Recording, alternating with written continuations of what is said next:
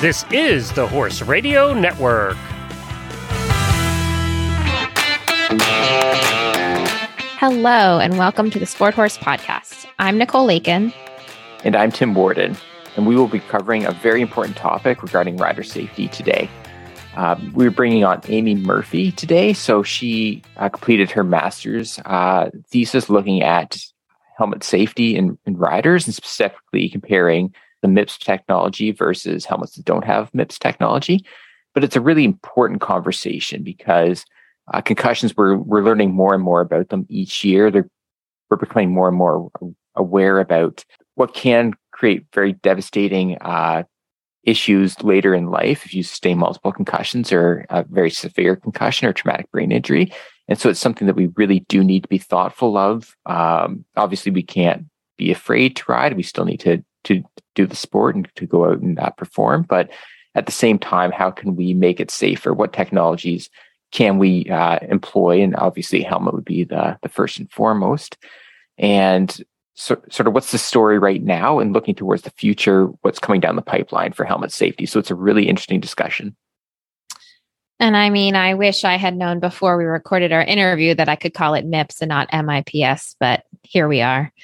Um, our guest today, as Tim shared with you, is Amy Murphy. She attended the University of Ottawa for her undergraduate degree in human kinetics with an emphasis on biophysical sciences, and then completed a Master of Sciences in the Neurotrauma Science Impact Laboratory, testing riding helmet effectiveness.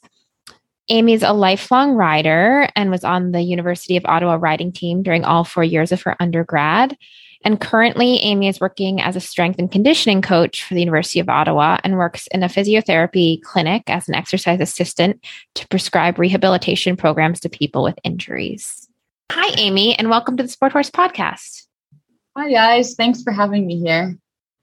We are so excited uh, for you to be here. It's a little bit different than some of the episodes that we've done in the past, but such an important conversation to have. And uh, to start us off, I want to talk a little bit about concussions. Um, so, concussions are a type, just one type of traumatic brain injury, and they're getting a lot more attention today than they did 10 or 20 years ago. Uh, the long term impacts are potentially devastating. So, we need to be doing everything possible to mitigate that risk. And to begin, I'm wondering if you could just talk to us a bit about what causes a concussion. Yeah, absolutely. So, concussions are classified as an mTBI or a mild traumatic brain injury. Concussions are typically caused by a direct or indirect impact to the head, neck, and presenting a wide range of clinical symptoms, including physical, behavioral, cognitive impairment, and sleep disturbances. Concussions are typically associated with rotational accelerations and rotational velocities. So when we hit our heads, it is likely that there are both linear and rotational components. Typically, it is uncommon to hit your head in an isolated manner, such as only linear or rotationally. What I mean by that is when you hit your head, it's likely at an angle, say 45 degrees, where there are rotational and linear components whereas a completely linear impact would be zero degrees. For when these rotational accelerations and rotational velocities occur, when we hit our heads, they are creating strain on our brain tissue. The rotational components create shear strain to our brain tissues because the strain because the brain tissues have a low shear modulus or what's commonly known as a low tolerance to shear strains. And when our brains experience rotational components that are damaging, then we ex- experience concussive like symptoms and may be diagnosed as a concussion.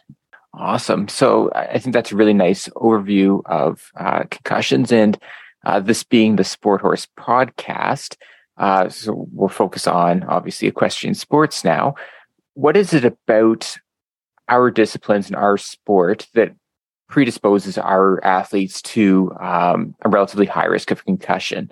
So I know if you read through a lot of like the neurotrauma like research papers, like often when they're talking about those types of injuries, um, equestrian is usually flagged in a lot of these journal articles as one of those sports where the athletes are at a very high risk of injury. And it's it's sort of interesting to see that because I, I think a lot of times we think about like the footballs and the hockeys and um, like even boxing and, and those types of sports, but equestrian is is right up there. So what it is what is it about falls from our sport that put such a strain on our bodies and cause these types of injuries?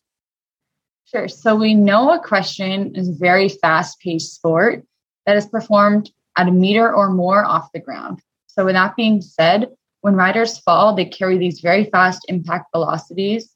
They have far distances to fall, various surfaces to be impacted, and a variety of angles that the head could hit the ground at. These combination of variables put equestrians at a high risk for falls and a risk for concussion and are vulnerable to high magnitudes of strain upon impacts. Specifically, the average equestrian fall that resulted in concussions in the studies I based my thesis on was falling onto a turf or a sand surface at a velocity of nine meters per second and an angle of 26.5 degrees. Like you, you talked a lot about falls there. Like, do we have an idea of whether these types of injuries like typically come from falls, or because there are other things that you know in the equestrian world are a little bit risky as well. And like sometimes you'll see uh, uh, maybe someone standing in front of a horse and it reacts quickly, and like the horse's head comes up and can, can catch the can catch the rider, or you know you can get kicked, and there's sort of other things that can happen. Like, do you have a sense of where most of the concussions are coming from in our sport? Is it mostly falls? Yeah. So, um, based on other studies that have talked about where these have come from, is typically coming from falls. That being said, it's absolutely possible to get kicked and get a concussion. Um, it's just more common to see someone falling off a horse and then going and reporting it or going to the hospital and getting it kind of diagnosed as a concussion and that sort of things. But yes, majority, like 95% of injuries in equestrian come from falling off the horse in that way. Would you mind giving us a little bit of a like a quick overview of your um, your PhD study? And I'm just really curious, like how how you would try and mimic these sort of real life um, injuries and and how you can study them in a scientific way. So basically, what I did for my study is um, I based my research off of someone who has done it before me. So I was just expanding their research. So what they did originally is that they looked at a bunch of different equestrian falls. They came up with what's the average fall for that specific discipline. Um, from there, then I used a bunch of other different studies to see what was actually going on, as well as helmets, how helmets are being tested right now. So I kind of um, adjusted it so that it was more real world because everything that happens in a lab is like very black and white versus in real world everything changes. And even if you see like something is tested in the lab it's not going to react the exact same in real world. So i just um, came up with this real world protocol that was based off of other researchers in the area um, and then i tested these helmets using what was called a rail guided launcher. So basically, it's this whole rig that launched helmets at the ground. And it was pretty intense. It was pretty fun. Um, you had to kind of catch them sometimes, but um, yeah. So we used that way instead of using a drop test because usually how standards do it is it's kind of like a vertical rig where it just like drops onto a surface and then we look at impacts that way but mine was actually kind of launching it. So it's more of like a parabola type of curve as opposed to just falling straight down, which is if you fall off, you're typically not just going to like drop to the ground. There's going to be some pushing force and coming down. So that's why I used kind of the method that I did. And then I got my results from that. Is that kind of helpful? Yeah, that also sounds like a lot of fun. um, when it was so, working, yes. Um, well, as a follow up on that, um, we know that some helmet companies are beginning to incorporate the MIPS or multi directional impact protection systems to attenuate the rotational accelerations that you were just describing um, and brain tissue strain. So, can you explain how this MIPS technology works? Sure. So this technology is one of the most dominant rotational technologies that are seen today. This technology has a thin layer or thin liner of polycarbonate that is secured to the helmet. The design behind this technology was that the liner inside the helmet allows the head to move relative to the helmet. This is intended to reduce the magnitude of rotational components the brain receives. As we know, the energy cannot be destroyed. So the intention is that the energy is getting transferred from the brain tissues to the shell of the helmet when the head is rotating within the liner to reduce the magnitude of rotational components that the brain tissues are experiencing. Interesting and like fascinating to see this technology sort of uh, coming on board. And, and just as a quick follow up, are there many other technologies out there or things that you think in the future may start to make its way into the, the helmets? Not to put you on the spot and ask you to uh, predict anything in the future, but I'm just curious to know what sort of technologies are out there. So right now there is a bunch of technologies. Um, there's like fluid ones. Um, I don't know if anybody's heard of like the WaveCel. Um, there's a bunch that are out there right now. Um, they're all kind of they all have their pros and cons. Obviously, I'm not saying that MIPS is the best out there. They also have their pros and cons. Um, I think that hopefully in the future, once things are tested um, in maybe a more applicable manner, then hopefully the risk of concussions and that sort of thing can start to go down as we learn more because right now we only know so much. So the more we can work on something and understand something then obviously the better the protective capacity could be. Yeah for sure. And uh, I, was actually chatting to nicole or with nicole a little bit about this last week. I was reading a study.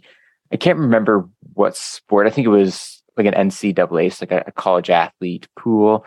And um, I think one of the, the things that they found was protective against concussion. And they were like very cautious that like it may not be directly protective against concussions. Maybe it's just a relationship, but was um, neck strength. And I was curious to know, Amy, if you've read anything about that or, or know anything about that, if there are certain things we can do in, in training actually. So maybe like know, strengthening the neck is one thing that could potentially um, set people up to be less likely to uh, sustain a concussion. So, all of my testing, I didn't use any necks. It was all just a head. Um, right now, as far as I know, is um, I'm not really sure what the impact of a neck is. I think it all depends on the different types of falls. So if you're falling say in one scenario the neck might be helpful like it might help hold the head from kind of rotating and flopping everywhere as opposed to other impacts where the neck might actually cause more strain. It all depends kind of how it's falling. Um, i think that's definitely an area that needs more research because that'd be very helpful to kind of let people strengthen their necks to at least try and save themselves a little bit if they could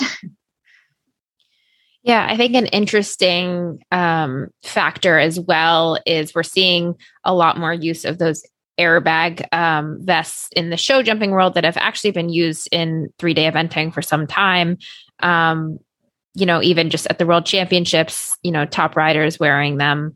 Um, and some of the questions about those vests are how they interact with the neck and the helmet when they do deploy. Um, so I think, um, you know, it, will be really interesting to see over time how you know one technology in combination with another um, may have an impact on on those factors as well. Oh, absolutely. Especially if you kind of consider if your helmet is super heavy for your head, then it's going to really influence kind of your acceleration because things that are heavy are going to accelerate faster. So it would really be interesting to see kind of the relationship with the neck and all of that kind of stuff that's going on. Yeah. With that said, um, you know, obviously your research was focusing on, um, you know, answering specific questions about different helmet technologies. Um, and there, like you said, it was just testing the head by itself, which I'm now picturing like a watermelon wearing a helmet getting like chucked across the room. But, um, despite my wild imagination. Um, I, I, wonder if there's other questions that um, your research sort of stirred up that you're really curious to see more research be done to to get to the bottom of. Oh, absolutely. So my study opened up a lot of different questions because we did see that the helmet technology wasn't um, staying together. So upon each impact, the MIPS technology actually broke out of the helmet. So the little suspension piece that connected the liner to the helmet was breaking on every every impact. Now I don't know if that's because I tested at such a high velocity compared to what it's tested at. I don't know if that's the impact or the surface that I impacted. There's a lot of variables that I don't know from that that opened up a lot of questions, especially for MIPS specifically when I talked to them. Um, it also just kind of opens up a zillion questions of, okay, now I know what happens at, say, the angle that I tested at, what happens at an angle greater, or what happens on faster impacts, or everything like that, which really kind of was interesting to see. Yeah, that sort of brings back just as a rider, I, I, feel like over the last couple years, especially, we've been educated a little bit more that if you do have um, a fall where your head hits the ground, that you need to sort of immediately replace your helmet. Um, I I think that um, what you just described is is sort of an extreme um, version of that, but um, yeah, I, I, that's that's really interesting and a little disconcerting. I would say. Yeah, it's it could definitely be better, but there's a lot of different factors at play, and so yeah, take that as you will. I don't want to throw that company under the bus. It's a great company, but always always room for improvement. Um, so, with that in mind, I know that you tested a lot of commercially available helmets, both with and without the the MIPS technology. Um, for that helmet brand, um, how did, other than what you just described of it coming apart, how did the MIPS affect the stimulated simulated brain accelerations?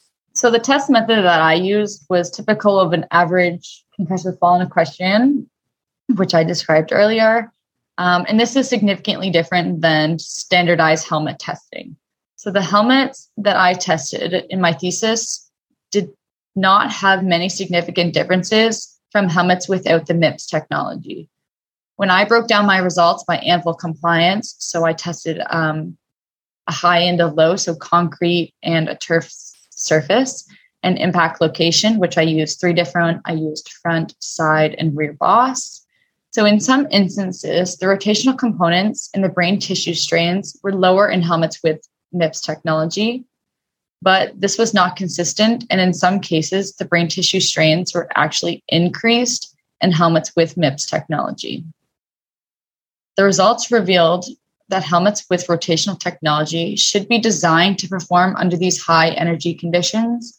And if the rotational technology was designed within within these considerations, then it would be possible to kind of investigate the potential of rotational technologies to decrease the dynamic head responses and the brain tissue strains that are occurring. That's that's really interesting. So it sounds like you know we're on the right track with how these helmets are being developed, but maybe we're just you know it it really hasn't crossed the finish line. So it it almost sounds like like the MIPS could potentially help, especially maybe with some of those lower velocity falls. But like when we we start looking at those higher velocity falls, like the technology is not um, 100% there yet and it it may not make as big a difference as we hope it would make. Would, that sort of be a fair assumption for where we are right now? Yeah basically i would um i would consider that because i think there is a long way to go but we do know that under certain conditions during their testing like it worked for them. So um, there's definitely a lot of good things that could come from this helmet. And i think it is a really good design personally. But as of right now, I think there's still some more way to go to kind of improve our protective capacity to kind of save some of our riders' heads. And uh, I, I, know you've sort of left the research world and you're more on the, the, the clinical side now and, and uh, more on the strength conditioning side. But like, what do you think the next steps are for this research and in, in the next steps for helmet development? So I think the next steps um, would be just to kind of test more helmets I would say um, look at the research that I produced, as well as some other studies have come out with similar things. Um, is to kind of take their helmet. I wouldn't take it. I wouldn't take it back, but just to kind of improve their design so that they can kind of improve what has people have identified as needing to be improved. So, for example, they could go and they could improve their um, little suspensions that were connecting the liner to the helmet and see, and then put it back out to be tested and then see how that influenced it because it could just be the suspension breaking. And then while the liner being loose in the helmet is creating more rotational accelerations. But again, like we don't know that. So we can't assume that that's causing one is causing the other. So I think they just need to kind of work with what results they're getting and then seeing what they can do in the actual helmet themselves to improve their technology. I'm curious if you have any advice for somebody who's, you know, helmet shopping or, you know, in in the in the market for a new helmet um, and they want to find what's best for them and gonna gonna give them you know the best chance at at protecting themselves in case of a fall. That's a hard question because i only i tested one brand of helmet and i wouldn't say that i'm ex- an expert on all of the helmets. Um, so it really depends kind of what they're looking for and there's a lot of helmets that have been improved in the last couple of years and all of that kind of stuff, I would just look for something that was comfortable for your head. Doesn't have to be the most expensive helmet that you can buy. Um, something that again, just something that's comfortable is not weighing your head down. Um, something that's going to let your head breathe. All of that stuff. I wouldn't specifically look right now, anyways, for like a MIPS helmet unless you are someone who had already a lot of worries with their brain or has had a lot of concussions and that sort of area. But yeah, I don't know if that's helpful. no, I, I think it is. I think like instinctually, you know, you want to find a helmet with a good fit. And I, I feel like what you've just shared with us is sort of encouragement that that's generally a good sign. If you're comfortable and it fits well, it's probably going to uh, keep you pretty safe. Yeah. So um, this has all been really interesting, Amy. We've we've made it to the last question, which is a question we ask everyone, and um, it, it's a little bit abstract. But if you could talk directly to a horse and they could understand you and sort of you know process your comments, what would you want to tell them? um, if I was able to talk to a horse and they could understand me, I would probably want to tell them how amazing I think they are um, and thank them for not dumping me off them more times. yeah, limit the number of falls is the uh, the key yeah. request, I guess. yeah. Awesome. Well, thank you so much, Amy. It's been really interesting to to hear this discussion, and, and again, I think that it's cool that all of these helmet companies are looking at new technology and are trying to they're trying to test it, they're trying to validate it, and make sure that it is going to have a positive impact. And it, we're just starting at that journey, it sounds like, right? Like, you know, if we were to talk in two, three years, I think it'll be a very different conversation than we're having right now. But um, yeah, it's super exciting times, I think. So thank you so much. You're welcome. Yeah, thanks for having me on. It's been a pleasure. The sponsor of today's episode is Barn Manager. Barn Manager provides easy to use management software that enables barns to improve their record keeping, scheduling, communication, and business management.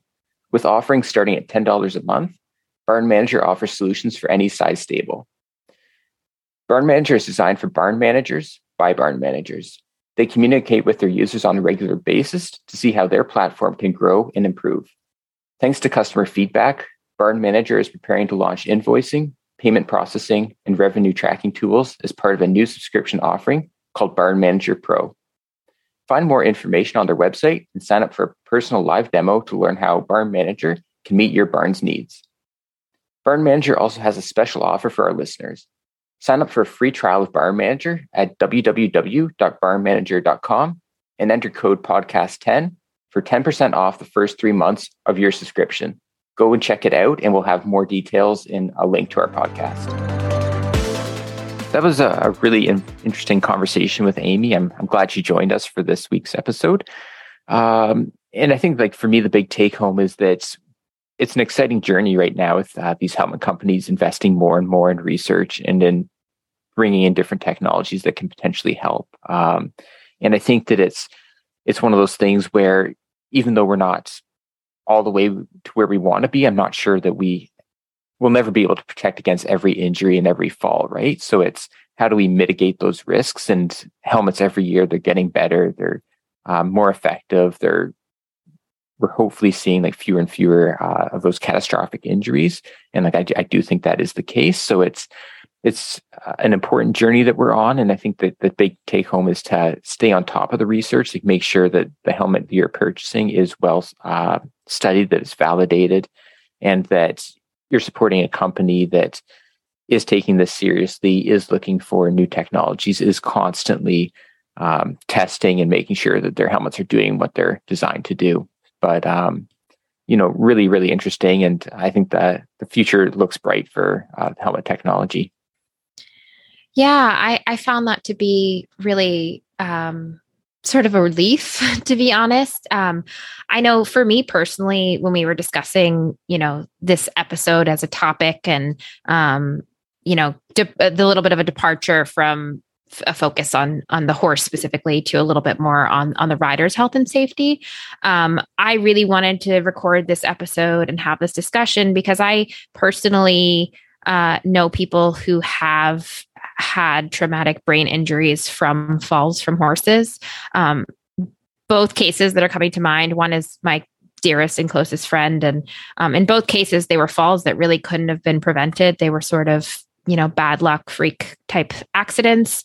Um, and it's important to know that no matter your experience level, no matter the precautions that you take, um, both with your horse and yourself um, to put yourself in the safest scenario. It is a, risky and dangerous sport, um, and and one of the I think, uh, well, that's sort of a, a downer. On the upside, I've also personally seen that while there's really great research happening um, in helmets and in sort of pro- protecting and preventing against these types of injuries. There's also been amazing research on treating them I've seen firsthand, well, it's a, a really long and difficult recovery. I've seen my friends um, that have struggled with this, you know, have successful careers, have families, um, and and recover to be, you know, quite quite successful people in in many many senses. Um, so it is really important that this research continues on both sides, um, both on the prevention and and treating, um, and that we all take it very seriously. You know, it's it's always amazing to me. I, I still see people that I you know respect and and know to have a lot of experience that will ride around without helmets and such. And I just I, I just hope people will will really take into consideration that um, you know it can happen to anybody and we have this amazing technology to protect us so why not use it um, and with that, uh, that's a wrap for today's episode. As always, you can find the links to today's guest and the show notes at www.sporthorsepodcast.com. You can also follow us on Instagram at Sport Horse Series as well as on Facebook at Sport Horse Series. Um, please, if you listen to us on Apple Podcasts or Spotify, rate and review. That's the best way to help other people find the podcast. You can also just send it right over to them or post it on your social media so that people can find us. Um, you know, the more people we can reach, the more people we can hopefully get into this conversation. You can also have all 20 plus shows of the Horse Radio Network network with you wherever you go with our free app for iPhone and Android. Just go to the App Store and search Horse Radio Network. Here's to keeping your sport horse happy and healthy.